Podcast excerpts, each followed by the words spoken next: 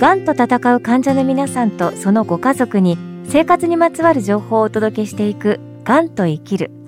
お話を伺うのは国立がん研究センター東病院がん相談支援センターの坂本鳩恵さんです。よろしくお願いします。よろしくお願いします。坂本鳩恵です。ご案内は私小賀良子です。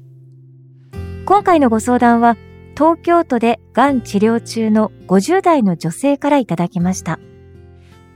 病気になったことで嫌な思いをした時の気持ちの切り替え方を知りたいです。癌を告白したら自慢してるの？と言われたり、またある人には体ができていないから癌になったのよ？と言われたりして落ち込みました。ということで、坂本さん、癌と診断された方の中には、このように心ない言葉に傷ついた経験をお持ちの方もいらっしゃると思いますが、癌を告白したら自慢してるのと言われた。うん、私ちょっともう本当に正直腹が立って仕方がないんですけれども、こういうご相談っていうのは坂本さんがいらっしゃるがん相談支援センターにもやはり少なくはないんでしょうか？そうですね。あの、診断を受けて間もない状況の方だとか、ええ、あとはその、時々やっぱご家族の方なんかでもですね、ふっと職場で自分の気持ちを家族の闘病生活にこうずっと家で向き合う中で仕事場に行って、ふっとこう気が緩んでってんですかね。あの、ふっと話した時に、分かったようなふりをされたことが、かえって傷ついたとか、本当にこう、なんて、周りとのコミュニケーションの中で、ふっと落ち込むっていうのは、やっぱり皆さん時々おっしゃいますよね。若い方だと、それこそ、あの、職場に報告をしたら、まだ結婚前なのにかわいそうにねとか、う子供も産めないだろうねとか、なんかそういうことを言われてしまって、まだ自分がその先どうなるかもわからないのに、ね。はい、自分の人生のことをそこでこうなんかシャッターを下ろされたような気持ちになってしまって、なん。かその日一日もう仕事が手につかなかったっておっしゃってたような方もいらっしゃいますよね。えーあの、悪気はないのかもしれないと思いたいんですけれども、うん、ただ本当にこういう言葉って傷つきますし、なんでこの人そんなこと言うんだろうってやっぱり、ね、正直思いますね、うん。そうですよね。本当にこう、これまでのこうご相談の中なんかでは、逆にこう周りの方が、身近な人が癌の診断を受けて、こう自分自身がどう声をかけたらいいかわからない。うんなんか傷つけてしまうんじゃないかっていうふうに、こう、不用意な言葉で声をかけられないっていうのはご相談もね、来たことがあるわけですけれども、一方で、やっぱりこう、ご本人側からすると、こういった今日のようなご相談もあって、うん、なんか、どうやったらみんなが、なんて言うんでしょうね、こう、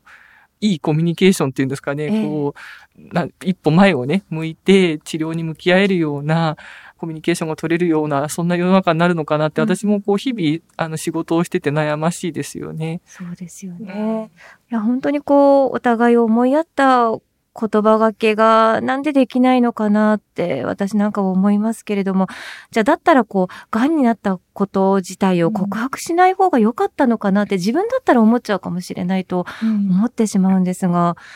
なんか坂本さん、この辺どうですかね？癌になったことそもそも言わない方が良かったのかなとか思ってしまう。ご立場の方に対しては。私多分この方から、まあこういうご相談をね、受けたとしたならば、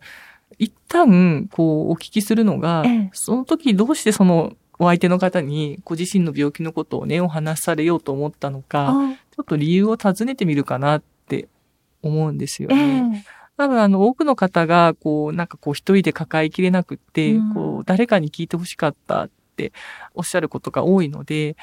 さすがにこう自慢してるのって言われていきなり切り返しは難しいかもしれないんだけれども。ね、も言葉出ないですよね。そうそう。なんか一旦こう、やっぱり自分を大事にしてねっていうのは私言ってます。あの、うん、この人にとって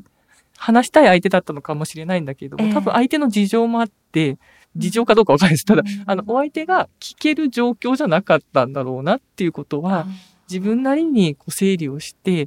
一回こう自分を守るための距離を保つって結構大事。自分をこうギュッとね、守ってほしいのよねっていう話をするんですよね。で、でもやっぱり一人で抱えるっていうのは、それはそれですごく大変なことだから、あの、そういう場合に、あの、相談支援センターは何かをこう、ジャッジしたりするような場所でもないから、うちみたいなところを活用していただくのでもいいし、とはやっぱりこう、身近なところで、自分にとって話しやすい人って誰だろうって一回ちょっと落ち着いて考えてみる。それこそ、まあ、自分にとっていろんな友人、知人がいるじゃないですか。はい。あと自分がその療養生活をする中で、なんていうのかな。とにかく話を聞いてほしい人が欲しい場合もあるし、えー、お子さんがいる方であれば、自分が通院してるのが、こう通院時間がすごく長くなって、お子さんのお迎えに間に合いそうがな、にない時とかに、ちょっと、あの、お迎え、急遽頼みたいようなママ友達って誰だろうとか、そう、なんかこう、自分なりにこう、コミュニティの中で、サポーターになってくれる人たちをうまくこう、見定めるわけじゃないんですけど、うん、自分なりにこう定めていくって結構私大事かなと思っていて、まあそういう中で、あの一人、あ、この人だったら話してもいいかなって思う方がいたら、うん。やっぱりその意図というか、ちょっと自分で抱えきれなくってって、うん、本当に一方的な辛さのトロになるかもしれないけど、時々話聞いてもらってもいいなんて言いながら、あの、その寄りかかる意図というか、みたいなものをちょっと先にお話しされるといいかもしれないですよね。あそうですね、うん、そうすると、お相手の方も、うん、そのお話をされた時に、ちょっと心構えができるというか、うん、自分はどういう意味でこのお話をされてるのかって、ちょっと受け止める準備ができますもんね。そうですね。なんかこう、ね、あんまりこう、普段の生活の中で、知人と、知人とか友人たちと、改まってそう話すことってあんまりないのかもしれないんですけども、うん、やっぱりこう、なんだろうな、まあでも私よく言う、よく言うな、あの、自分を守るというか、うん、ために、あの、意図的にそういうことを整理しておくっていうのも結構大事かなと思ったりしてます。その、例えばね、今回のご相談の方のように、癌になったことを自慢してるのって言った人の気持ちはやはり私には全く押し量ることはできませんけれども、うん、まあその方にも何かとても追い詰められた事情があって、まあその時に心の準備もなく、うん、お友達なり知人の方が癌でってお話しされた時に、ちょっとこう、思わぬ言葉が出てしまったっていうこともね、あるかもしれないですし、やっぱりこう、うん。患者さんが自身を守るためにも、ちょっと本当にどうしてその方にどういう意図で癌になって治療されてるのかっていう、ちょっとこう準備期間、準備の心構えの余白みたいなところを、ご自身を守るためにも少し作るっていうのは大切なことですね。そうですね。あの、今回のご相談の方が実際どうだったか別として、私時々、はい、あの、こう見聞きするというか、あの、私自身もちょっと体験があるんですけども、例えば私がこのがん領域を、で仕事をしようと思うって話をしたときに、はい、非常に実は身内から 反対をされたというか、え、そうなんですか？はい。あの、すごくこう、抵抗感を示された経験があるんですね。えー、まあ、それは今ほどがん医療が発達してない中で、はい、家族を、あの、がんで亡くした経験がある、あの、親族が、やっぱりすごくそれが辛い思いで、だったんですよ。その、彼女にとっては、多分もう本当に、癌って聞くだけで気持ちがもう耐えられなくなるぐらい。心がちょっと閉ざされてしまうような。そうですね。だから、なんて言うんでしょうね。癌って今は本当にこうやってメディアとか、あの、いろんなこう、日々の生活の中でも、うん、あの、情報がたくさん聞けるようになってきましたけども、ね。うん、やっぱり今から30年前、40年前ってそういう文化じゃなかった中で、告知をご本人が告知すら受けずに旅立っていったような時代を見てきたあの方とかから、そういうところをこう見てきた方からすると、うん、やっぱりこうその病名を聞いただけでもその人の心がすごいこう揺らいでしまうっていうことは、やっぱりあるんだなっていうのは、はい、ちょっとこう、私も実体験として実はあってですね。だから、あ、なんか本当にこう、いろんな、その、うん、なんだろう、人が人に向かって、心ないことを言うときって、多分本当にその人の人生の中で何かあったのかなって、なんか私もと時々思うというか、はい。あの、そこはなんか全てを、えっと、その人の関係性のもあるので、全てを分かる必要は全然ないと思うんですけども、えー、まあ、あの、そういうことも世の中にはあるので、さっきも繰り返しになるんですけども、あ、きっとこの方とこの話はしない方がいいんだなっていう、うんうん、はい、あの、ことで、とそういう意味で自分を守っていいのかなと思います。う、ね、ん。あの、そしてね、今回のご相談、うん、例えばこう、体ができていなかったから癌になったんだっていう言葉もかけられたということで、これも本当に無神経な言葉だなと、はっきり思うんですけれども、うん。あの、ただまあ一方でこういうふうにこう、癌になりやすい体みたいな、こう病気になりやすい体みたいなのも、うん、たまにこういろいろなところでね、こうメディアとかでも正直見聞きしたりすることもあります。あの、こう、癌になりやすい体って、今回のね、ちょっとご相談から派生しますけれども、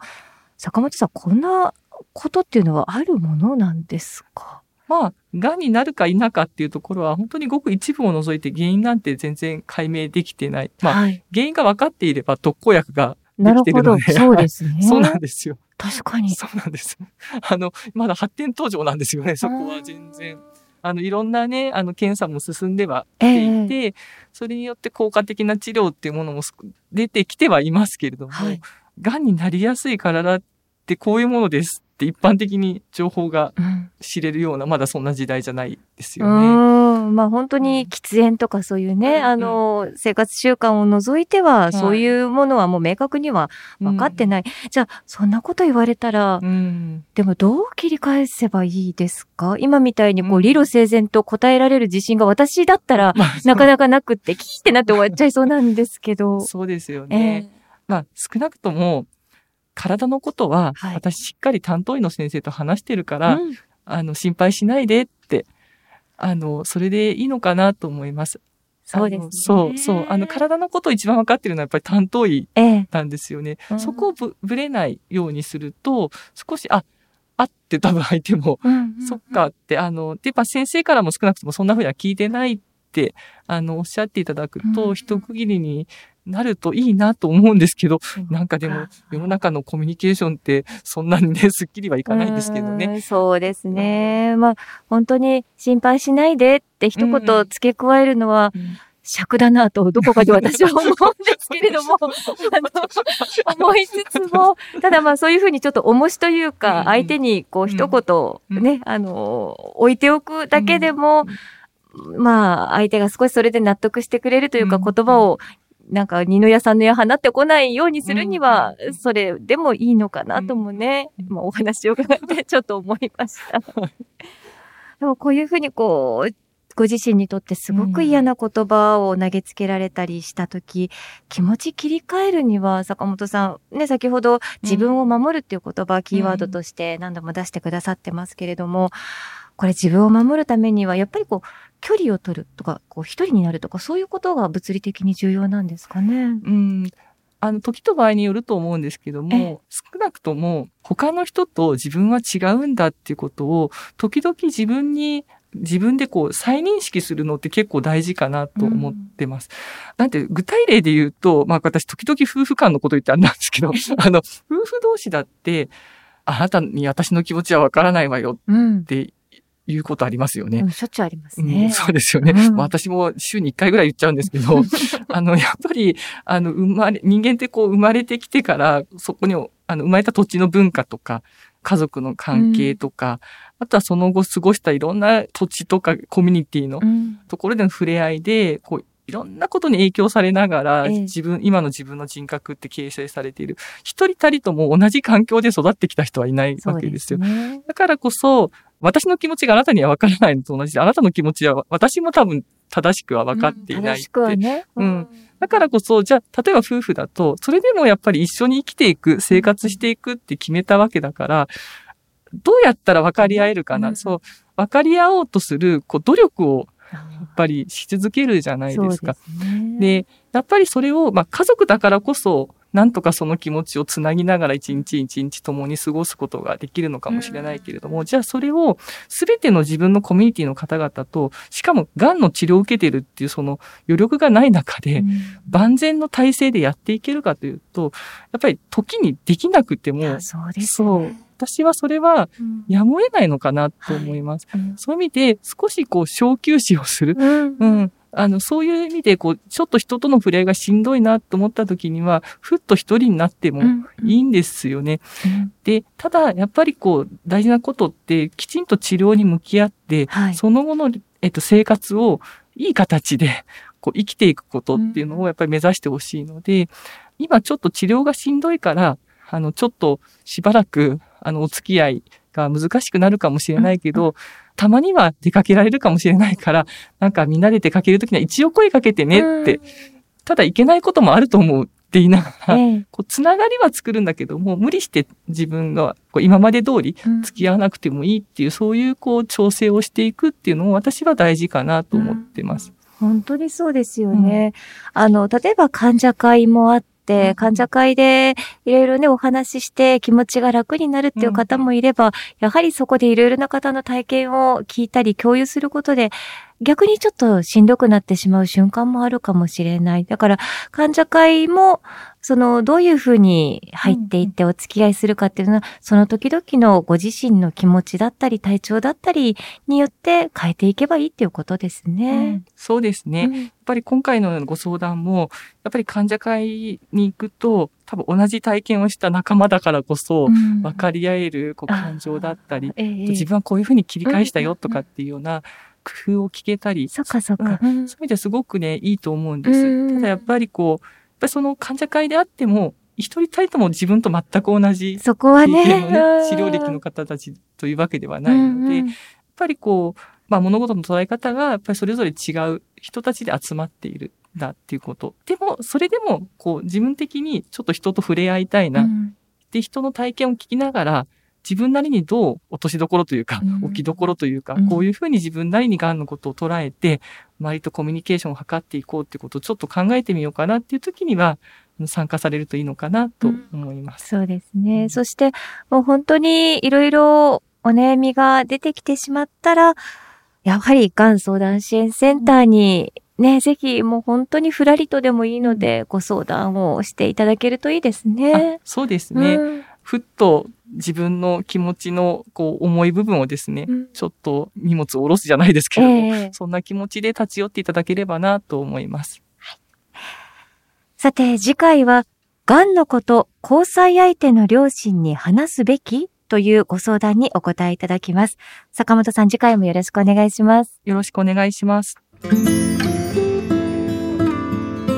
千葉県柏の葉にある国立がん研究センター東病院の敷地内に病院連携宿泊施設三井ガーデンホテル柏の葉パークサイドが開業しました。がん治療経験者医療関係者の方々からのご意見を反映し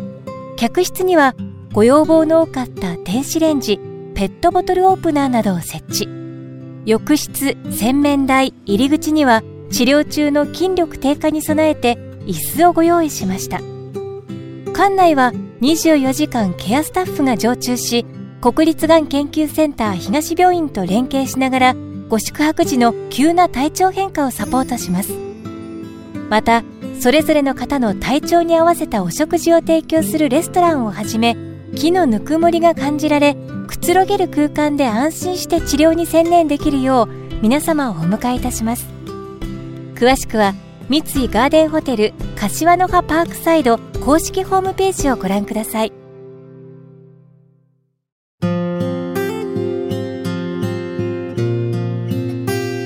がんと闘う患者の皆さんとそのご家族のために生活にまつわる情報をお届けしていく「がんと生きる」心ない言葉にはもういちいち本当はね傷つく必要はないんだって分かっていても気持ちを引きずられてしまう方多いと思います。うまく切り替えて前向きな日々が過ごせるといいですね。番組ではお聞きいただいているあなたからのがんにまつわるご相談やご意見、ご感想を今回のように募集しています。番組サイトのアンケートからぜひあなたの声をお寄せください。あなたの声がこの番組を作ります。またこの番組は X 公式 LINE アカウント、インスタグラム、Facebook でも情報を発信しています。番組サイトからの登録をお願いします。